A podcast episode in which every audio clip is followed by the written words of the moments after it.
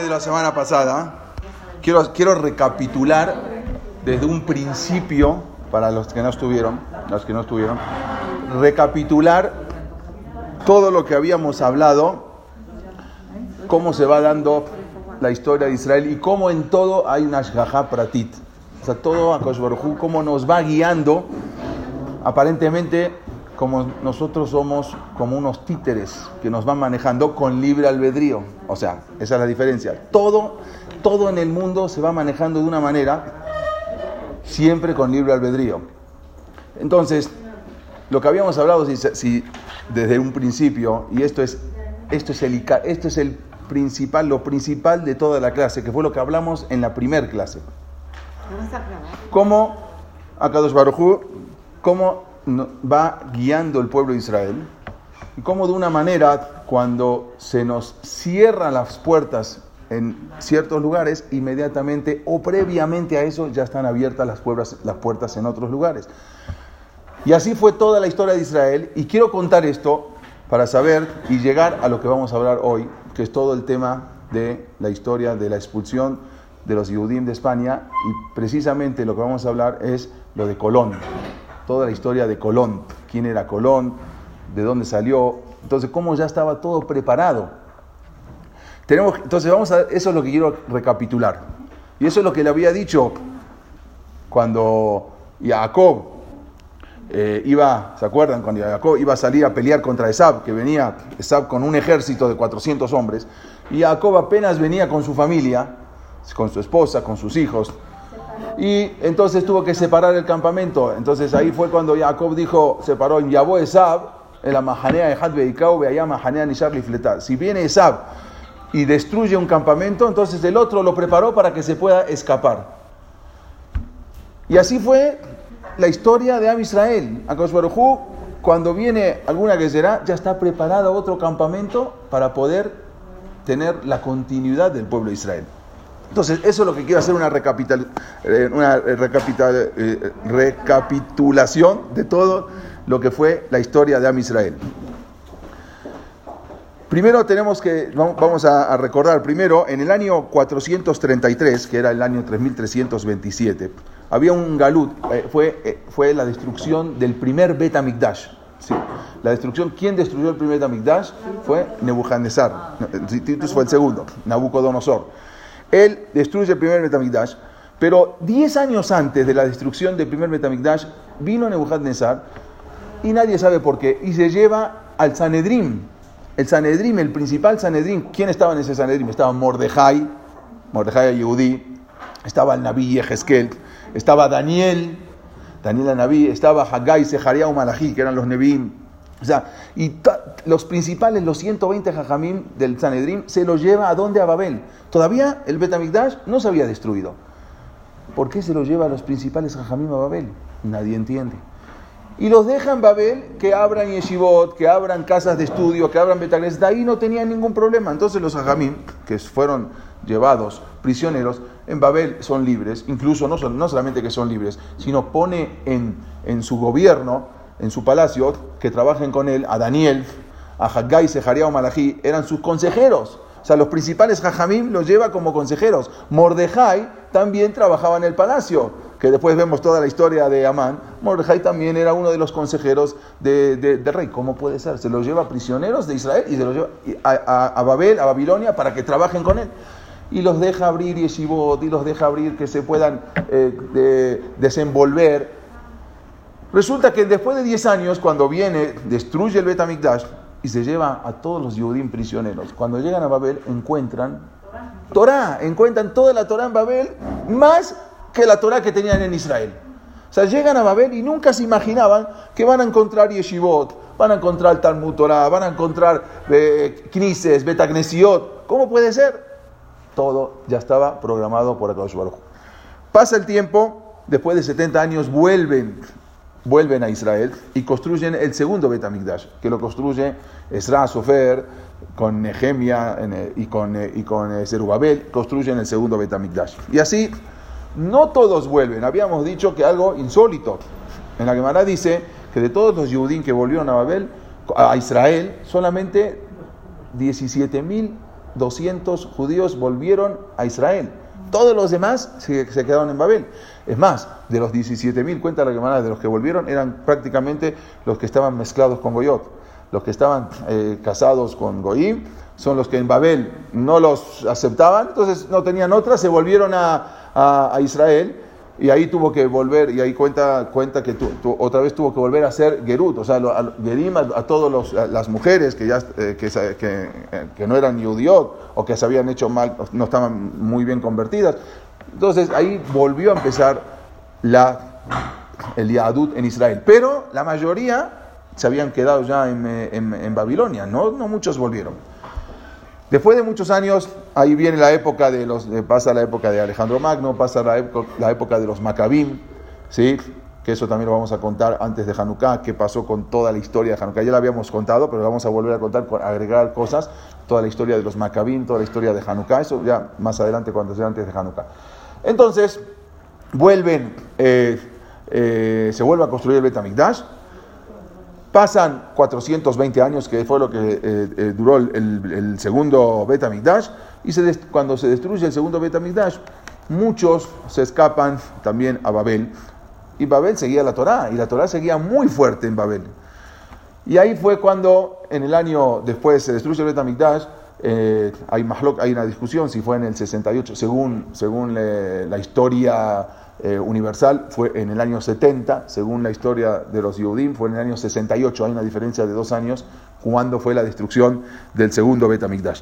Se van los Yehudim a Babel, encuentran otra vez Yeshivot, más que antes, la Torah, de, hecho el, el, Talmud es el, el principal es el Talmud de, de Babilonio, ¿sí? hay dos Talmud, Talmud Yerushalmi y Talmud Babli. El principal que se estudia es el de Babel, que ahí estaba toda la Torah. Y así sigue la Torah cuando, cuando se acaba eh, el, judaísmo en Israel, prácticamente ya no queda nada, porque Israel, eres Israel, se empieza a llenar de iglesias. ¿sí?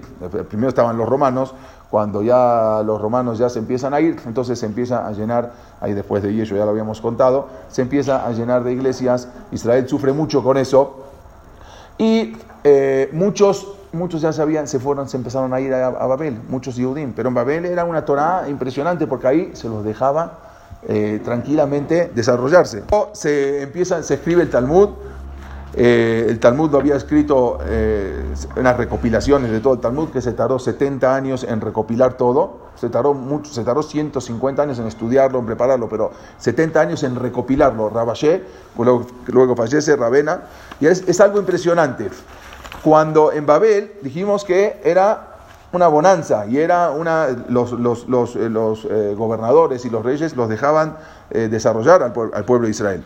Pero empieza ahora el problema también en Babel, porque en el año 459, estamos ya, se levanta un rey que se llama el rey Firuz o, o Peroz, dicen la Gemara, cuentan ahí, que era un rey muy malo, que fue el que puso la religión Zaratustra o Zoroastro, que era una religión que, era, que adoraban al fuego, al fuego. Hasta hoy en día, en Persia, que lo que es Irán, la religión de Irán, no la llevan tanto, pero es la religión Zaratustra o Zaraustra, que es una religión que es adoradores del fuego. Por eso se les prohibió a los judíos, eh, cuando era la fecha de sus fiestas, no, no podían encender ni siquiera el asnerot, ni siquiera la vela para Abdalá, porque nadie podía utilizar fuego en la semana de que ellos festejaban la religión. Y hasta hoy en día, van a ver, es la, la religión de ellos que tenían el dios que se llamaba Aura Mazda, se llamaba, el, eh, parece el nombre de coche, pero eh, era el dios, el dios de ellos. Una religión que hoy en día se dieron cuenta que no, todavía hay muchos adeptos a esa religión. Eh, eh empieza a perseguir a los judíos. O sea, ya en Babel, ya con Babilonia, ya empezaron ahora con los problemas. Cuando los empieza a perseguir, eh, muchos, eh, en el año 470 manda a, detener a tres grandes Emoraim. Uno se llamaba eh, Rab Mesharsia, el, el Rabhuna y el otro eh, Marimar, eran tres grandes y los manda a quemar en la plaza pública. Ya, ya empezaron los problemas en Babilonia ¿Por qué? Porque ya se empezaron también a asimilar en Babilonia. O sea, ya después de estar tan bien, sin problemas, la gente se empieza un poco a asimilar. Y cuando se empiezan a asimilar, ahí inmediatamente ya el mundo está creado de esa manera que empieza la presión contra el pueblo de Israel. Rabuna, Amemar y Rab Mesharcha, que son, y después también un rab que se llama Morsutra, que también los, los matan en la plaza pública.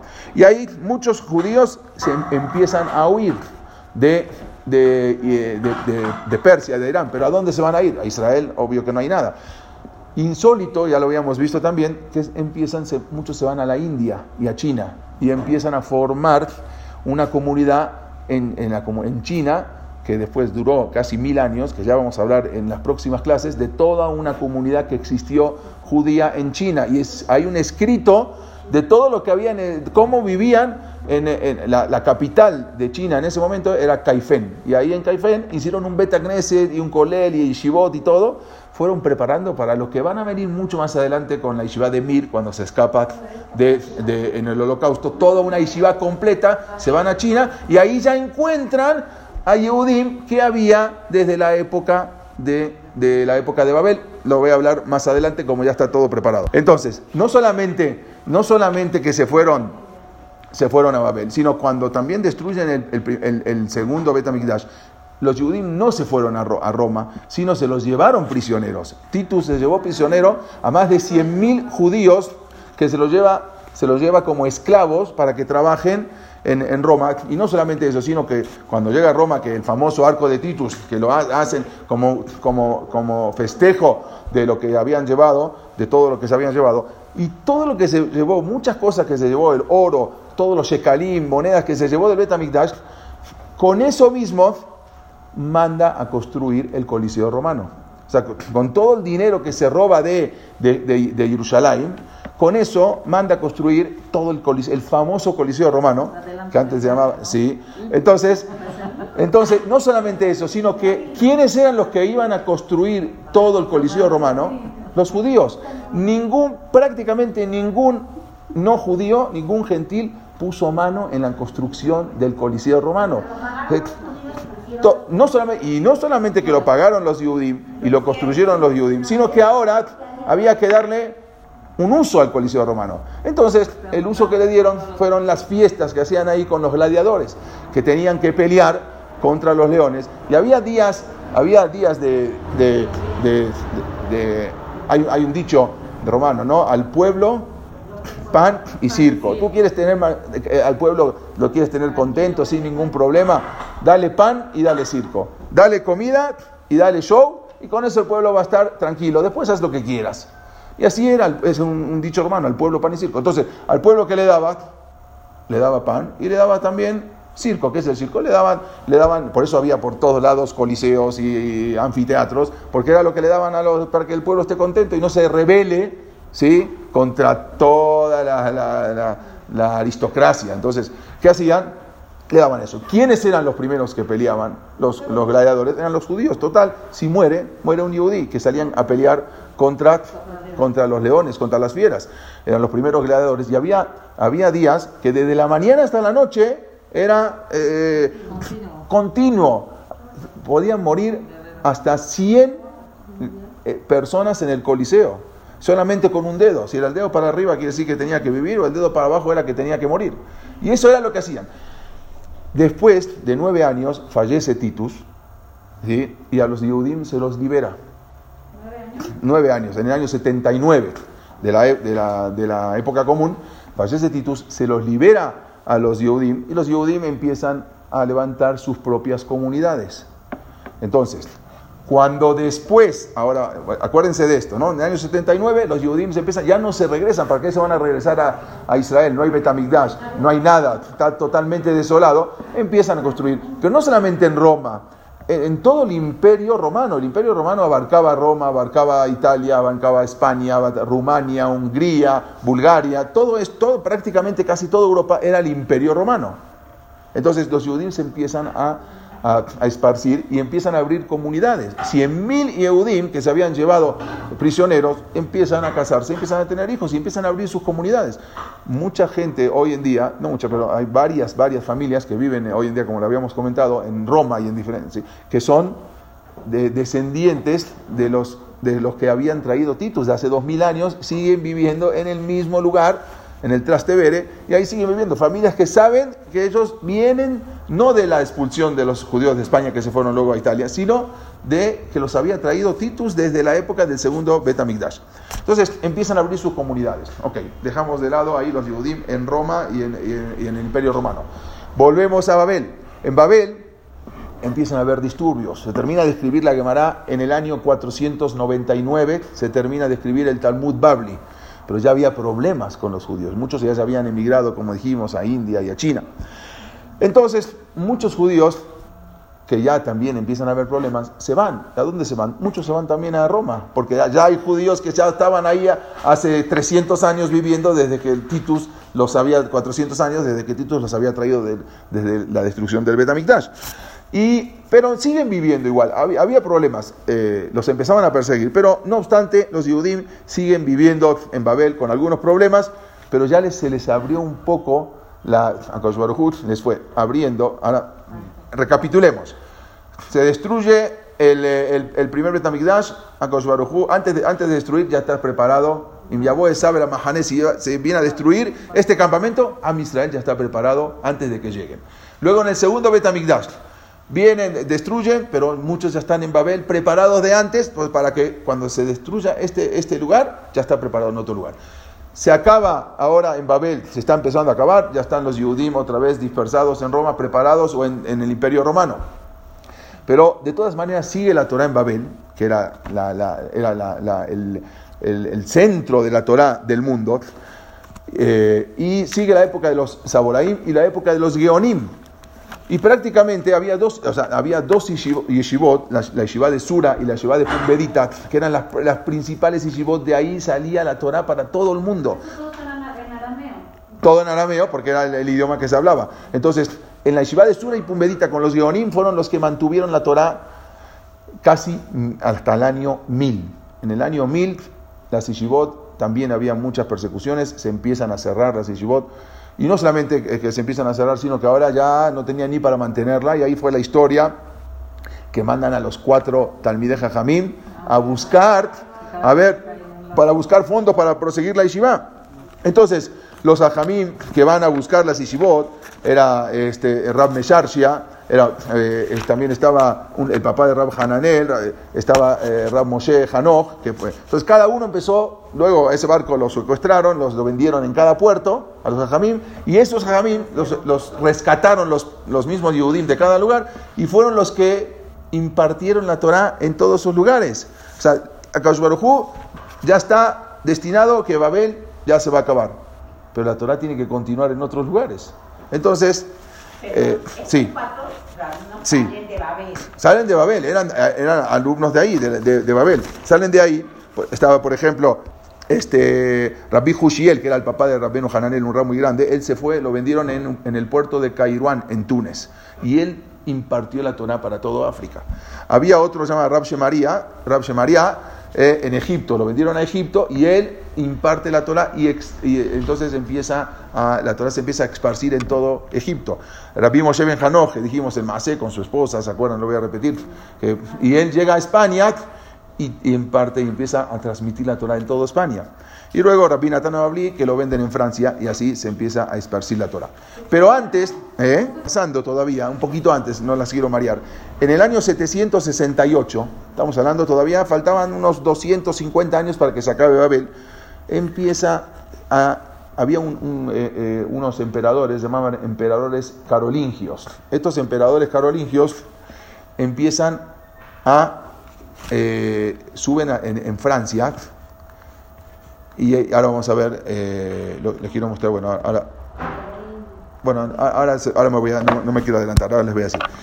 Estos empiezan a impartir la Torah, empiezan, no, no, querían ellos sabían que los judíos son los que pueden levantar al pueblo la economía. Entonces mandan a pedir a Babel, en el año 768, mandan a pedir a Babel que, le que, envíen sabios, que envíen jajamín, porque quieren abrir Yeshivot. Estamos hablando de un emperador que se llamaba Carlo Magno. El emperador Carlo Magno manda en Francia, ¿sí? él manda a solicitar que les envíen... Eh, sabios para impartir, para, para impartir la Torah. Y entonces le mandan a Rab Mahir, que fue que en el año 770 empieza a levantar la Torah en Alemania y en Francia, los Ashkenazim. Y ahí se empieza a, No había Torah en esos lugares. Empiezan a preparar lo que va a ser cuando lleguen luego la, la dispersión de Babel. Entonces, Ahí ya empieza la Torah con los Ashkenazim, ellos mandan al el emperador, los emperadores carolingios, incluso eh, su, hijo también que se llamaba Carlos Calvo, también él, manda a traer un rab desde Roma, un rab muy importante, Rabbi Meshulam Calonimus, fue el que él empezó a impartir y a esparcir la Torah en para todo, todo lo que son las, o sea, la base de todo la Torah de Ashkenazim de, todo, de todo el Ashkenazim, entre estos dos Jajamim, ellos los mismos emperadores mandan a traer desde Babel Jajamim porque querían que haya Torah eh, en esos lugares, porque saben que la Torah en esos lugares es, cuando hay Torah hay éxito. Y ahí eh, eh, en, Francia y Alemania. Por otro lado, como dijimos, se empieza a levantar la Torah también en España. ¿sí? con, eh, había un, un, eh, califa, se llamaba Abderrahman. Ah, antes vamos a pasar al otro lado.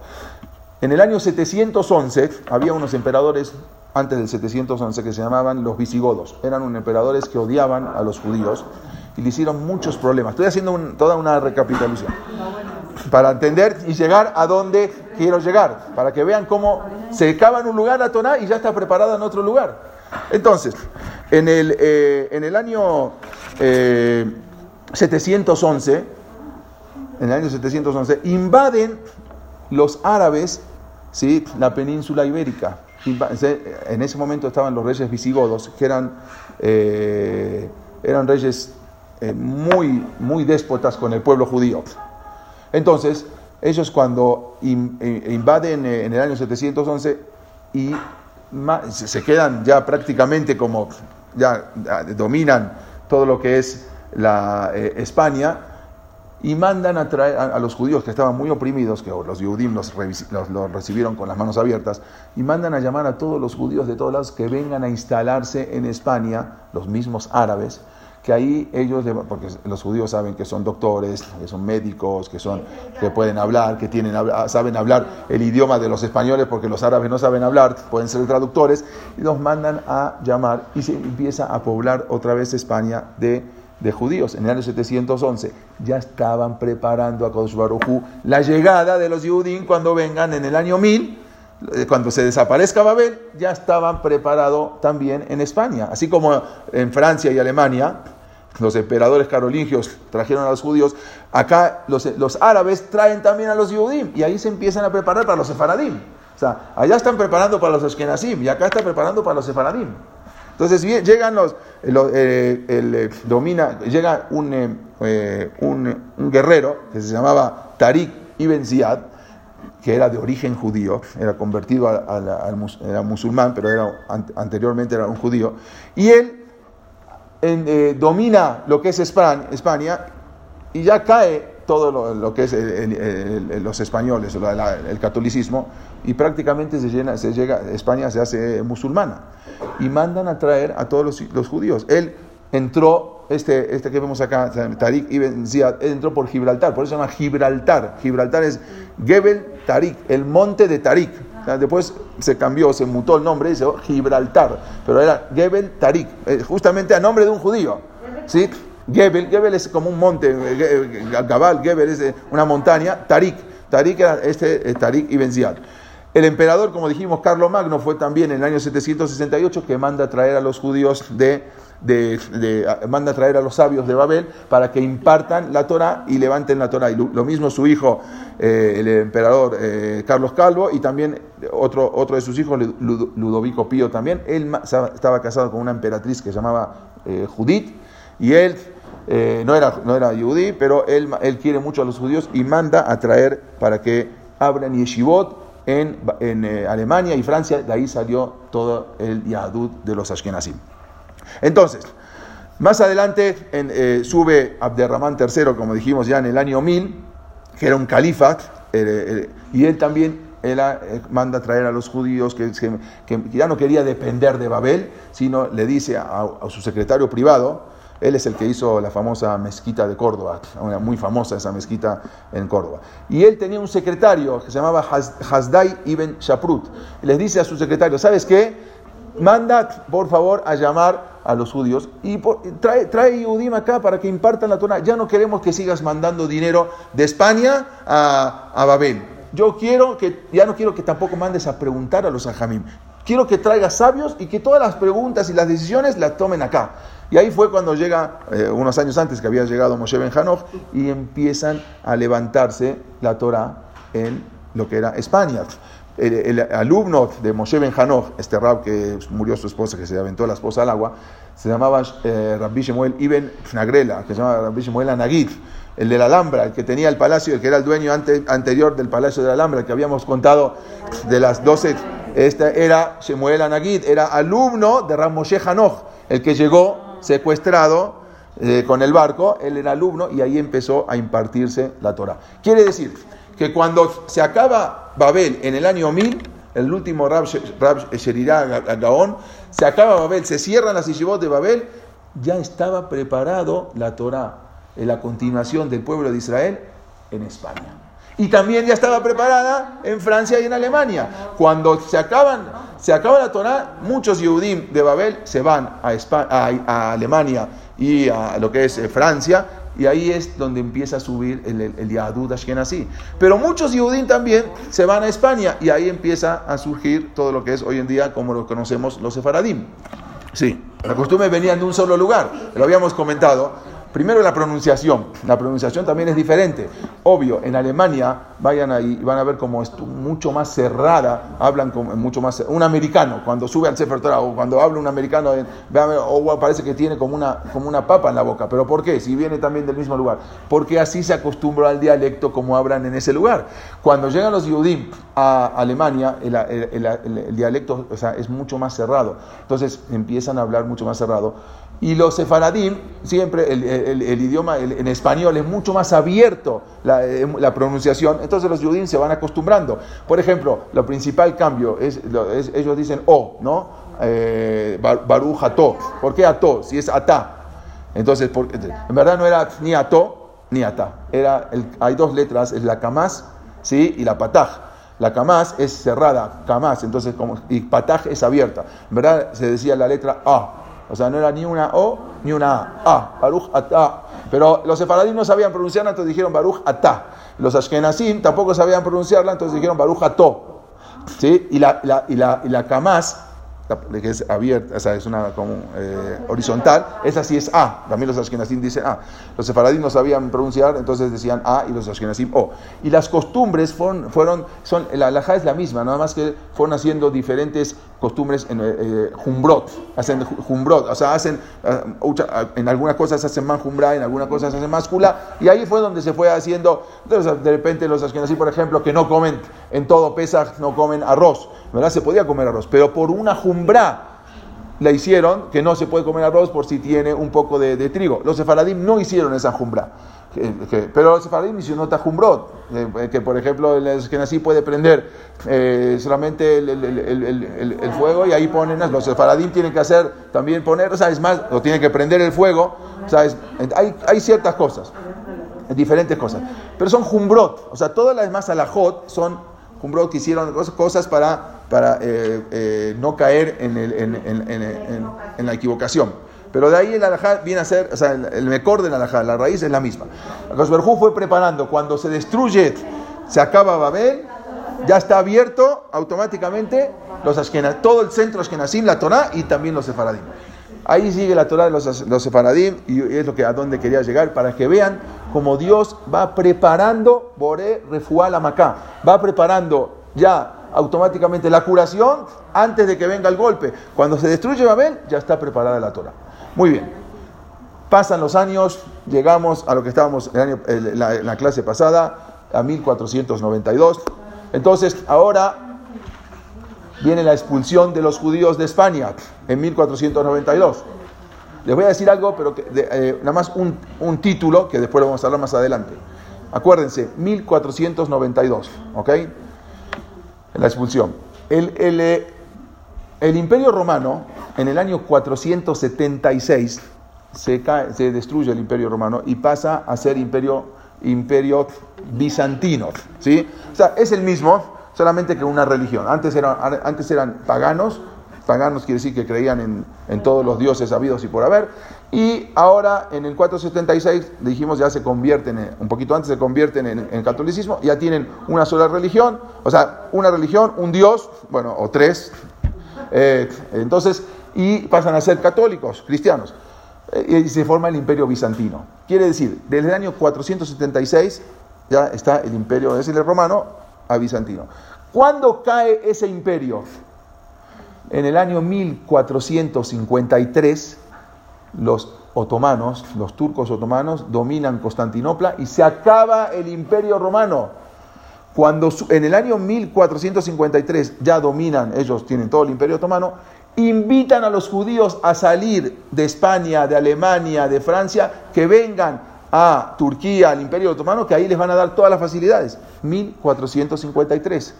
¿Cuándo fue la expulsión? 1492. O sea, ya 50 años antes o 40 años antes ya estaban preparando del Shamaim la llegada de los judíos, porque a dónde se iban a ir ya, le ya estaba todo preparado. Después, prácticamente de mil años, cae el imperio romano, o sea, desde el 4, más de mil años, pero vamos a decir desde el 476, pero todavía mucho más, en 1453 cae el imperio romano, se acaba por completo ¿sí? el imperio romano, el imperio bizantino, y ahí empiezan el imperio otomano y abren las puertas, incluso el sultán Mehmed II, él invita a los judíos a que vengan a instalarse en, el imperio otomano, pero los judíos estaban bien, entre comillas, en España. sálganse de España, ¿para qué quieren tan perseguidos? Vénganse aquí, aquí pueden ser totalmente libres. Hay una carta que se conserva de un rab Rab Kapsali, eh, Moshe Kapsali, Eliau Kapsali, él era el rab en ese, en ese momento, y manda una carta a Alemania que ya se salgan de Alemania, ¿para qué tienen que estar en esa tierra perseguidos por todos? Vénganse aquí, acá pueden instalarse, acá, acá tenemos ciudades enteras para instalarse. La gente, 1453, o sea, ya le estaban preparando para que en 1492, cuando los echen de, de España, ya tengan a dónde llegar. Llegamos a 1492 llega la expulsión de los, eh, de los judíos de España. Y unos años antes había un, eh, eh, un, personaje, vamos a decirle, después, después ustedes mismos van a sacar sus propias conclusiones de quién era. Pero yo no les voy a decir si era judío o no era judío. Yo les voy a decir varias cosas y ustedes después saquen sus conclusiones si era o no. Entonces, si era o no judío Cristóbal Colón o no. Entonces, eh, en verdad se especula si realmente era o no. Los españoles dicen que Colón era español. Los italianos dicen que Colón era genovés. Los judíos dicen que Colón era judí. Y por ahí también, quien dice que este era portugués. Cada uno se quiere eh, decir, bueno, este era de nuestro lugar, o sea, se, quiere llevar los honores. Entonces, no podemos decir que está comprobado, yo les voy a decir ciertas cosas y después lo vamos, a deducir. Lo que sí está comprobado es que muchísimos tripulantes de las tres carabelas de Colón eran judíos. Eso no hay zafek, eso no hay duda. Eso está escrito y está comprobado. Convenzan al rey de que acepte eh, eh, el viaje que él quería hacer. Eh, les voy a decir unos hechos yo, como dije, no voy a sacar conclusiones, las vamos a sacarlas después. Hay un hecho, el hermano de Colón, ¿sí? él se escapó a Florencia y luego, como no lo encontraron por judaizante, fue quemado en efigie. O sea, agarraron una, una, imagen del hermano de Colón y lo queman en, la, en, la, hoguera pública por judaizante. No Colón, el hermano de Colón fue quemado y se escapó él, se pudo, se pudo escapar Bartolomé Colón. Se pudo escapar a Florencia y ahí nunca más supieron lo que, lo que pasó con él. Una de las cartas eh, que manda Colón eh, a, su hijo Diego, que vamos a hablar luego más adelante, en una de las cartas él escribe así, y están todas las cartas que se conservan en Sevilla. Dice, ante la gente, compórtate como manda la ley canónica. Pero entre nosotros tenemos que conservar nuestras costumbres. Nunca dijo qué costumbres eran, pero así le escribe Colón a su hijo Diego. Otra de las cosas, en otra de las cartas que escribe Colón, eh, no en otra, en, varias, él escribe que están en el año, eh, eh, bueno, en las cartas, antes de salir Colón, estamos hablando de 1492, cuando insistía en, el viaje, él se refiere y pone en las cartas 1400, año 1481 y pone al lado 5241 de la creación del mundo. O sea, yo no sé si el Colón era yudí, solamente le estoy diciendo algunas cosas que, están comprobadas. Ok, en, otra de las cartas que Colón, cuando empieza a elogiar a los reyes católicos, obvio que tiene que hacerle ime, como no se dice, ¿no? Tiene que... Entonces, al rey Fernando y, a, la, reina Isabel, por sus esfuerzos en expandir el, cristianismo, ¿sabes? Le dice, los, los alaba. Pero en, en, ni una, en, ninguna vez de todas las cartas que escribe Colón hace eh, referencia a, los, a, que los, a que los reyes decretaron la, expulsión. O sea, nunca dice, y muy bien, los felicito por, por expulsar a los judíos, nunca menciona absolutamente, absolutamente nada. Y era la noticia más importante de la época. Exactamente. Otra cosa, eh, en todas sus cartas, más de 20 cartas que escribe Colón, nunca cita nada de alguno, algún texto del, Nuevo Testamento y siempre habla de los Nevi'im, vamos a ver que habla mucho de Sejaría, de Yeshayá, de todo, pero nunca menciona absolutamente nada del Nuevo Testamento. En una carta que le envía Colón a, la, nodriza, de, a, la, digamos, a, la que se encargaba de su hijo, él, escribe, eh, perdón, al príncipe, al, hijo de los, reyes, le manda una carta al príncipe Juan y le escribe, así, la carta está, eh, eh, la pueden ver en internet en todos lados. No soy el primer almirante en mi familia.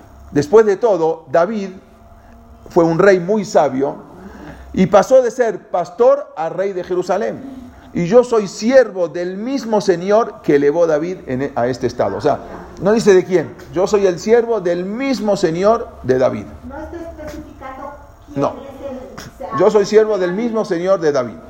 Así, nada, nunca especifica. Colón también tenía, como dijimos, una estrecha relación con los judíos conversos, que eran los judíos que apoyaban toda la expedición. Uno se llamaba Luis de Santangel, es más, en Barcelona en la Glorieta Colón, o sea, en las Ramblas, hasta casi hasta llegar al, donde está la playa, hay, toda una glorieta muy grande todo de Colón. Y ahí está Colón y está también con él Luis de Tantangel, o sea, la imagen de él, ¿se acuerda que habíamos ido? Entonces, él era, él, eh, él era uno de los conversos que apoyó a Colón, porque la reina, aunque dicen que tuvo que vender sus joyas para la, expedición, ella no vendió nada. Todo el dinero fue, la reina llamó a a los que estaban, ustedes quieren apoyar la expedición, tienen que mantener completamente, yo no pago absolutamente nada. Y juntaron dinero, eh, eh, eh, Abrabanel, Rababran Señor, que después se convirtió, y todos los demás conversos para esta expedición. ¿Y por qué les interesaba tanto esta expedición? O sea, está bien, ¿qué tanto quieren que vayan? Es lo que vamos a hablar ahora, exactamente, ¿por qué estaban tan interesados los judíos conversos en que, los, en que Colón llega a un nuevo mundo? Vamos, ahora. Sí, no pusieron nada. La expedición de Colón, como dijimos que vamos a hablar, partió, en verdad, el 31 de julio era el último día que los judíos podían permanecer en España. La reina dio eh, chance dos días más. Le fueron a pedir hasta el 2 de agosto. El 2 de agosto se tenían que... Eh, o sea, el 1 de agosto a las 11.59 de la noche no podía permanecer ningún judío. Ah, eso pena de muerte, le dieron pena de muerte al que permanecía. Colón manda a llamar a todos los tripulantes, la tripulación, y tienen que subir a las tres calaveras a las 11 de la noche del día 11 de, del día primero de agosto. 11 de la noche del primero de agosto no puede, todos los que van a partir en las carabelas tienen que subir. Sube el, 11, el primero de agosto a las 11 de la noche. Pero el barco, el 2 de agosto tendría que haber salido, pero el 2 de agosto era exactamente el día de Tisha Colón no quiere salir ese día, nadie sabe por qué, eh, y lo raro, y sale hasta el 3 de agosto, está rarísimo, ¿cómo los hace subir hacinados, todo en las tres calaveras, que se queden desde las 11 de la noche y todo el día ya tenía que haber salido y no había ningún problema de, de temporal o de mala temporada. Y sale hasta el otro día. No quería que se arriesguen a que los busquen y los maten. Entonces a todos los que se van a salir los hace subir a dónde? Las calaveras el, el, primero de agosto a las 11 de la noche, máximo 11 de la noche, y ahí permanecen toda esa noche y todo el otro día y salen hasta el 3 de agosto. ¿Por qué? Si no había ningún problema. Hoy en día, como dijimos, ni en el mejor barco, ni en el mejor crucero, cuando uno se va a embarcar, sube dos días antes. O sea, si suben eh, dos, tres horas antes, ¿quién sube dos días antes si todavía no va a embarcar? Y antes no era un crucero, ni tampoco tenía los lujos de un crucero. Y con todo eso los hizo embarcar mucho tiempo antes. Eh, otra de las cosas, por ejemplo, como dijimos, eh, Colón lleva a varios eh, Yehudim, pero no, la reina había hecho un decreto que ningún judío puede subir en la expedición, a menos que se conviertan. Bueno, todos los judíos que subieron se tuvieron que ir a la iglesia a convertirse. Uno de ellos se llamaba Luis eh, de Torres, que su nombre verdadero era Josefa Levi, y luego les voy a leer una carta que la tengo acá de Josefa Levi, quién era y qué pasó con, con, todo, qué ocurrió en, en, toda la travesía.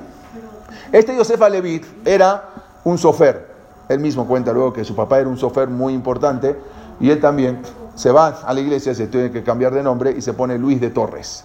Este Luis de Torres, ¿sí? él lo lleva a Colón este esto es lo que pueden ver acá, Colón como habla con Abraham Sacuto cuando fue a, pedirle las, las, cartas de navegación y él fue el que lo orientó todo.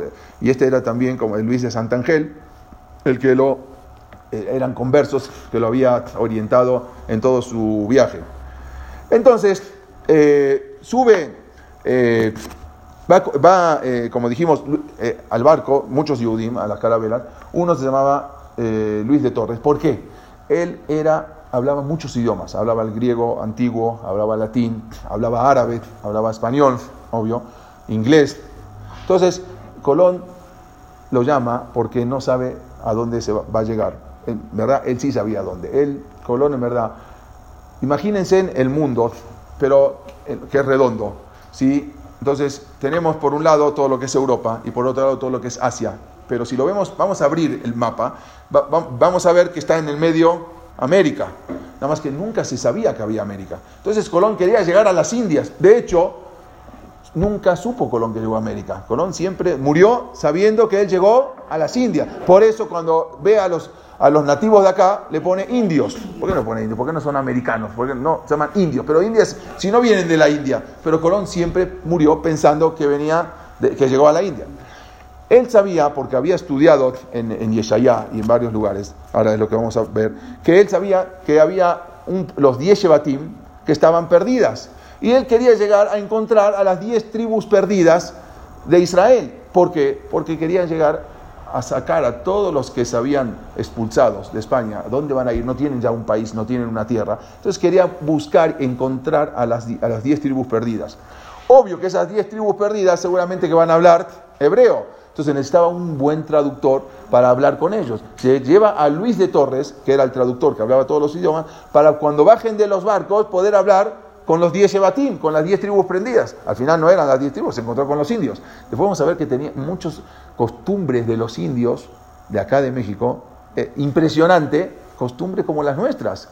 Cuando llegan acá, tiene costumbre, la mujer cuando tiene familia, 40 días se tiene que ir a, dormir a otra, a otra casa, no puede estar con, con el esposo. O vamos a ver varias costumbres que tenían los indios que llevaban, no, quién sabe de dónde venían, obvio, seguramente, pero no sabemos de dónde, de dónde los agarraron. Quizás era alguna, parte de alguna tribu, bueno, eso después lo vamos a ver más adelante. Pero cuando, cuando eh, Colón, entonces se lleva a Luis de Torres, que se cambia el nombre, se llamaba Yosef Alevi y se cambia de nombre. A otros de los que se lleva, eran a los médicos, porque tenía que haber un médico, varios en, la tripulación. Los médicos también eran todos judíos que se habían convertido. Eh, uno que se llamaba Rodrigo Sánchez, eh, otro el, maestro Bernal, él era de Valencia. Incluso el maestro Bernal, ese que era un médico, estaba acusado de la Inquisición. Se logró escapar de la hoguera, ya estaba en la hoguera, se logra escapar y se mete con Colón al viaje que iban a hacer. Otro se llamaba Rodrigo de Triana, el famoso Rodrigo de Triana, si ustedes ven, eh, es muy famoso. Rodrigo de Triana fue el que, el que, el que descubre, eh, más, más, vamos a ver ahora en lo que sigue, el que descubre tierra. Eh, Rodrigo de Tena fue el primero que gritó tierra a la vista, era también un yudí. Entonces, el 19 de, más adelante, me voy a adelantar nada más para que vean una reayot de Colón. Él firma un testamento, Colón, en, en el testamento incluye cinco curiosas cláusulas. Una de ellas era que todo su dinero entreguen una décima parte de todos sus ingresos a los pobres, a los niños y a las niñas. Una décima parte. ¿De dónde sacó el décima parte para poner hacer De todo su dinero, él escribe en su testamento que existe que donen todo el 10% de todo lo que él tiene a, las niñas y a los niños. Luego, y a las mujeres, eh, a las mujeres este, de mm, Agunot, a mujeres que son Almanot, ¿sí? Eh, bueno, más adelante también él pone eh, otra de las cosas que Colón, cuando se presenta con los reyes, él dice que él era un, navegante de Génova, pero nunca hablaba italiano. Es más, hay gente, hay demostraciones que cuando él se enojaba y gritaba, cuando una persona se enoja y grita, va, lo primero que saca va a ser su idioma original. Él nunca gritaba en italiano, ni nunca se enojaba en italiano, siempre hablaba en español. Y, el, lo, lo, más increíble era que el español de Colón era un español ladino el español ladino era el español que hablaban los yudim. Como el iris para los ashkenazim, el ladino era para los sefaradim. Y ese era el idioma que Colón hablaba prácticamente. Otra de las cosas eh, que, tenemos que ver, bueno, esto, esto para que vean nada más eh, eh, los, cuáles eran los libros que se conservaron hoy en día. Por ejemplo, en la biblioteca tiene un libro que se llama La Guerra de los Judíos, de Flavio Josefo. Eso era lo que leía Colón. También hay una obra del, en español que lo había escrito el, rab Shemuel Ibn Abbas. Una obra que escribió ese, ese rab. También hay, tiene, se conservan escritos del rab Abraham Ibn Ezra. ¿Sí? Abraham. Eh, también no tenía ningún escrito de ningún Nuevo Testamento. En las cartas, él cuando manda a la reina, nunca emplea el nombre de Jesús. Siempre dice, y el Señor. A ver cómo lo interpretan. Y el Señor, porque el Señor quiso, porque el Señor quiso. Como, así como lo interpreten, vamos a ver. Cuando llega, este, cuando él, como dijimos también, Abraham Sakuto, él, era eh, quien lo orientó en todo, en todo el viaje. Cuando eh, él se, eh, otro de los, de, sus, los astrónomos que se, que se le enseñó a Colón se llamaba Levi Gershon de Provenza, era un rap muy grande y él fue uno de los maestros de Colón que les enseñó las cartas náuticas y cómo llegar y cómo, cómo hacer y, que la tierra, si la tierra era redonda o no era redonda. Cuando sabemos que cuando Colón es eh, en verdad, en el Zohar hay algo impresionante, que eso no lo sabían los Goim. En el, en el Zohar está escrito que, la, que dice así. El, vean cómo dice algo.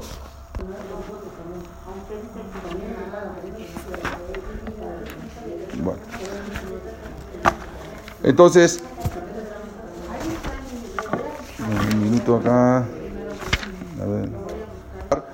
Eh, cuando Colón llega a América, o sea, salió el, 2, el 3 de agosto de 1492 y llegó el 12 de octubre ¿sí? a una isla, la isla de Guananí, y llegó el 12 de octubre de, ese año.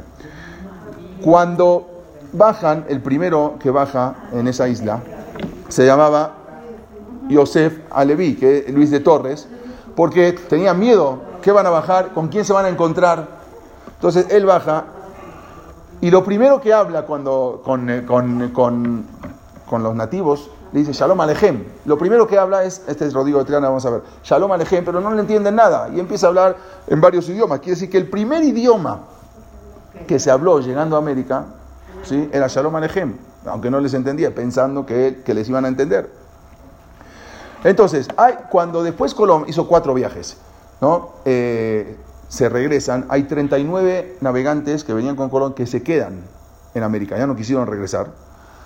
Y uno de ellos, este Luis de Torres, de hecho en, varias islas de Bahamas hay Betacnesiot que se llaman Luis de Torres, hasta hoy en día en honor a él. Este Luis de Torres, él, em, él este, empieza a, a, a escribir un libro. Y esto es lo que yo le quiero leer acá y después le voy a seguir con otras cosas para que entiendan qué pasó durante la travesía de Colón. Entre, unas cosas también, eh, había uno que venía con uno, uno, de los que venía con Colón no aceptó que venga ningún sacerdote en ninguna carabela, aunque era obvio que tenía que ir algún sacerdote porque iban a llegar a, unas tierras y tenían que evangelizar a los nativos. Pero Colón prohibió, no quería ningún sacerdote arriba de sus carabelas. Uno medio que se coló, pero no era tampoco sacerdote mucho. Entonces, este eh, Bartolomé de las Casas, eh, y él escribió una carta después a los reyes diciendo que una noche él no entendía qué estaba pasando que las tres carabelas al unísono estaban cantando como si fuera brujería. Y una canción que él no entendía, precisamente esa era la noche de Kippur, que estaban cantando el calnidre. Entre las tres carabelas se estaban cantando el calnidre. ¿Y qué es el calnidre? Anulamos todas las promesas que hicimos a la Varianima, lo que pasamos, porque todos ellos tuvieron que pasar por la iglesia para convertirse. Entonces el calnidre era lo que habían eh, hecho para anular todo lo que se habían eh, prometido. Entonces estaban anulando todas esas promesas que habían, que habían los, eh, no, él, había un, uno que mandó a los reyes a acusar a Colón y a los navegantes que no sabía que era una noche, porque, porque también la Inquisición perseguía a, la brujería. Entonces decía que estaban, eran brujos, que estaban cantando y que todos cantaban la misma canción. Pero ¿cómo supieron las tres? Al final nunca supieron. Este, eh, eh, hay un diario, el diario no está escrito en español como lo voy a contar, está escrito en español muy antiguo, es un diario que escribe Yosef Alevi, era este Luis de Torres, que fue un judío que viajó con Cristóbal Conol en el viaje a las Indias, y él se, tuvo que cambiar el nombre, como dijimos, de Luis de Torres, y él, este diario lo escribe a, a, sus 71 años, cuando ya habían pasado 31 años desde que llegó a América. Él se había quedado. Después de 31 años, escribe un diario, él no vivía acá, vivía en Chile, y escribe un diario y, escribe, y él ahí eh, está eh, eh, describiendo todo lo que pasaron dentro de las carabelas. Él, Luis de Torres, Josefa Leví, y él era el traductor, él era el que iba a traducir. Y él dice así, nací en Córdoba, Andalucía, los detalles de cómo vivió el pueblo judío en los reinos de Castilla y Aragón, que era España, no son bien conocidos porque ya la gente se los habían expulsado y muchos no, querían borrar los, los, cristianos. Tanto sus ilustres contribuciones al país en la Edad de Oro, como los Yudim habían contribuido, así como los terribles sufrimientos que le fueron impuestos desde que los cristianos iniciaron la guerra de reconquista y más tarde cuando se estableció la Inquisición. Sigue contando, mi padre fue un escribano, un sofer, dedicado a escribir rollos de Torah durante toda su vida. Siempre estuvo rodeado de libros, manuscritos y comentarios de Torah. Como yo dominaba varios idiomas, entre ellos el hebreo, fui invitado a acompañar a Colón como intérprete en su viaje del descubrimiento. Él pensaba que cuando hubiésemos alcanzado China, que era él donde iban a Asia, China, en el lejano oriente podría localizar a los exiliados judíos de las diez tribus perdidas y quería estar en posibilidad de comunicarse con ellos. Entonces, por eso lleva a un traductor, a una persona que pueda comunicarse con los diez Shebatim. Las tres carabelas, la Santa María, la Pinta y la Niña, navegaron varios días y noches hasta que divisamos tierras. O sea, ¿cómo fue que divisaron tierra? De acuerdo a mis cálculos, llegamos un viernes en la tarde dos horas después del mediodía del calendario judío, era el día de Oshana Rabbah, 21 de Tishri del año 5253 de la creación del mundo. O sea, llegan un día. Este día estaba tan presente en mi mente que anoté cada detalle como crónica para las futuras generaciones. Esto lo escribió Yosef Alevi. El día de nuestra expulsión de España era Tisha B'Av, el día de ayuno de 5252, correspondiente a 1492. Ese día marcó también la tragedia de la destrucción de los dos templos varios siglos antes, el mismo día. Y ahora un nuevo trágico acontecimiento se añadió a aquel nefasto día. 300.000 personas, la mitad de la cantidad que fue redimida en la esclavitud de Egipto, 600.000 salieron, acá salimos 300.000 se acercaron a las playas del Atlántico y del Mediterráneo buscando trasladarse a otras tierras, a cualquiera donde pudiesen practicar libremente su judaísmo. Yo era uno de ellos. Sin embargo, era un refugiado que había sido comisionado para unirme a Cristóbal Colón en el viaje del descubrimiento. Acepté unirme a él con la esperanza de que encontraríamos hermanos judíos en las tierras donde nos dirigíamos. O sea, toda la intención de los Yudim era llegar a otro lugar donde están los Yudim y los van a recibir. Por eso aceptó. Y allí podría vivir mi vida en paz y libertad. Y empieza a nombrar varios que venían con él. Yo tengo la lista de todos los eh, de la tripulación de, de Colón, de cada uno y quién era don, don, Rodrigo Sánchez, su tío don Gabriel Sánchez, Alonso del Gallo, Alonso Lorqui, Rodrigo de Triana, Chon Cabrera, bueno, etc. Éramos un grupo grande de conversos que vivíamos en perpetuo miedo de la Inquisición. Esperábamos encontrar una vía para salir de la precaria situación en la que nos hallábamos. Navegamos durante 62 días. La mayor parte del tiempo el océano estaba calmo y el viento soplaba suavemente de este a oeste. Cristóbal Colón sabía, eh, solía estar absorto en las cartas de, navegación que le había preparado Rabí Abraham Sakuto. O sea, él estaba prácticamente dentro del barco todo el día con las cartas de navegación. Sin embargo, de vez en cuando, de vez en cuando el océano se agitaba, las olas golpeaban ambos lados de nuestros barcos y estábamos seguros de que, no, de que nos íbamos a hundir en el fondo del mar. Muchas veces estaban ya pensando que se iban a hundir. En esos difíciles momentos, durante una noche, Cristóbal, durante la noche, Cristóbal Colón se paraba en el puente buscando las raras estrellas que aparecían entre las nubes, porque se guiaban por las estrellas. Él buscaba la aparición de la estrella del norte con el fin de medir la latitud en que nos encontrábamos. Estábamos estaba determinado en navegar hasta hallar tierra y su única orden era adelante, naveguemos, porque muchos se quejaban que querían regresar, que ya no sabían si vamos allá, entonces muchos iban a quejar. Él decía, hay que seguir. Navegamos durante todo septiembre celebrando entre nosotros los conversos los días de Rosh Hashanah. Y en la víspera de Yom Kippur, que tuvo lugar ese año, el domingo en la noche, el océano estaba en calma. Ahí fue cuando, caída la noche, me envolví en mi talit me dirigí a cubierta y cantamos el canidre. O sea, él mismo como, estaba contando qué hicieron. Voces de la Pinta, la Niña eh, y la Santa María se juntaron, bueno, él iba en, la Santa María, se juntaron conmigo en la oración. O sea, las mismas voces como iban eh, cantando todas las carabelas. No, no más quiero ver esto, que iban cantando. Ok. Parecía como si las olas respondían místicamente al sonido de las voces. O sea, se retumbaba con las olas el sonido del calnidre. Cuando, cuando terminé el calnidre, Colón me llamó desde donde él se hallaba y me dijo, obvio que Colón no podía participar en el calnidre ni nada. Le dijo, ¿no es una paloma el símbolo del pueblo judío? Entonces preguntó, ¿usted sabe que el nombre de mi familia, Colombo, en, español antiguo, Colón, quiere decir paloma? Entonces le dijo, usted sabe que mi nombre, Colombo, es paloma. Aquí debe estar la razón de este viaje. Israel es comparado con la paloma. Israel siempre se compara con la paloma. Y prosiguió su relato. Le dice, mi nombre es Colón, es. Hay quienes dicen que su verdadero nombre era Moshe Yonah, el verdadero nombre de Colón, antes de convertirse no estamos, dice, eh, no le dice Colón, no estamos navegando en este barco en vano, porque muchos, muchos de la tripulación iban y se quejaban, estamos eh, eh, navegando en vano, vamos a volver. Déjeme leerle lo que escribí, le dice Colón.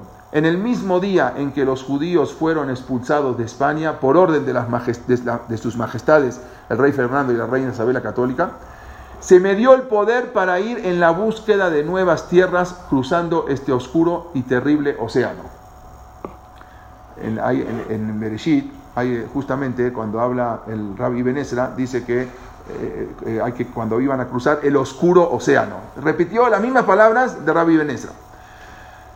Nos mantuvimos quietos unos al lado del otro hasta que los rayos solares provenientes del este iluminaban el horizonte. Once días más tarde advertimos las primeras señales de tierra que no estaban muy lejos. Unos pájaros, aparecían pájaros, si aparecen pájaros en el mar, es porque ya está tierra. Unos pájaros de alas puntiagudas se lanzaban graciosamente al agua agarrando con sus picos pequeños peces. Me di cuenta que delgadas ramas con hojas ovaladas flotaban en el agua cerca de nuestro barco. Me fue posible alcanzar una de ellas sacarla del agua y me di cuenta que era una rama de sauce, la arabá, que, que en Oshana arabá que hacemos, que es decir, yo estaba sobreexcitado de alegría. Es un milagro, un milagro, grité. En este lugar Dios nos ha provisto de las ramas que necesitamos para cumplir con la misma de Oshana Rabá. Y todos estaban felices.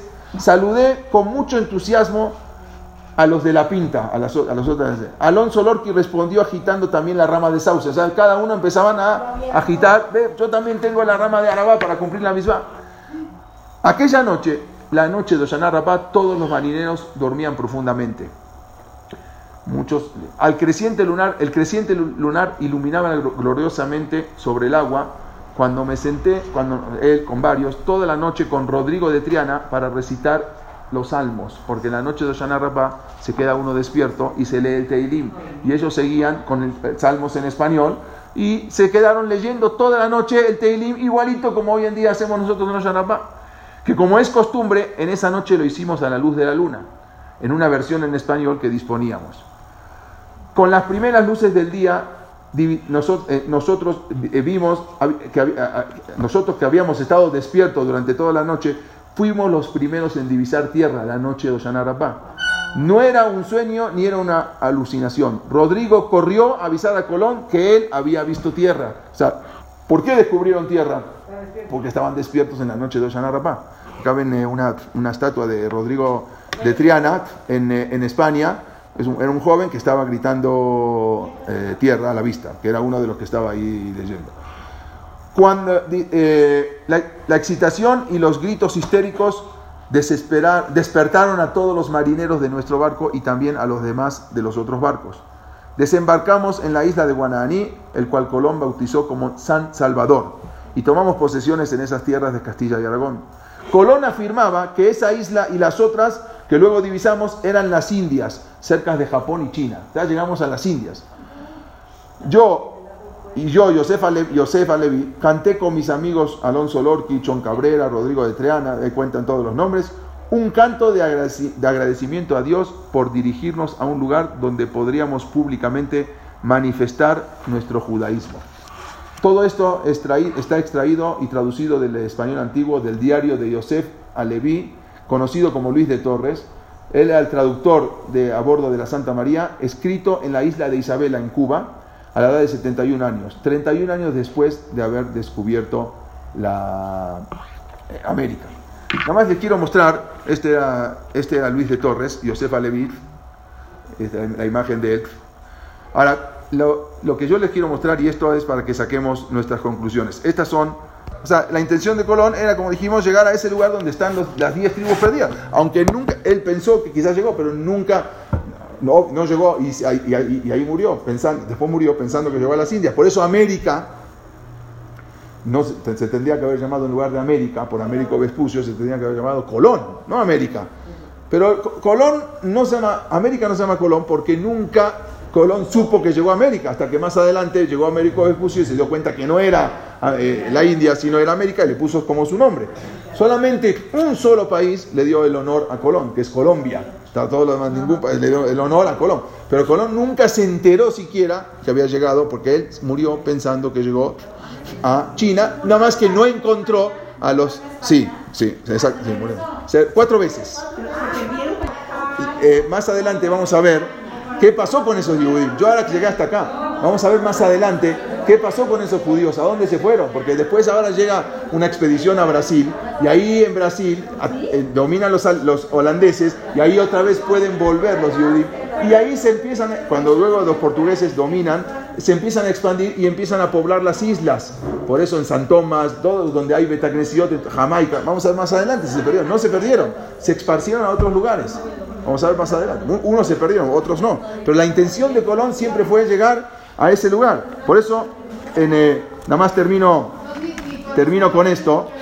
El pueblo, el pueblo judío, en verdad, como habíamos hablado antes de la clase, ha sufrido horrores a través de los siglos, más que ningún otro pueblo. Hay épocas de tranquilidad y prosperidad a la que siguen otras épocas, otras épocas de peligro y amenazas de exterminio. Pero justamente es en esas épocas de turbulencia donde esta nación se convierte en indestructible y es ahí donde más ha desarrollado su potencial.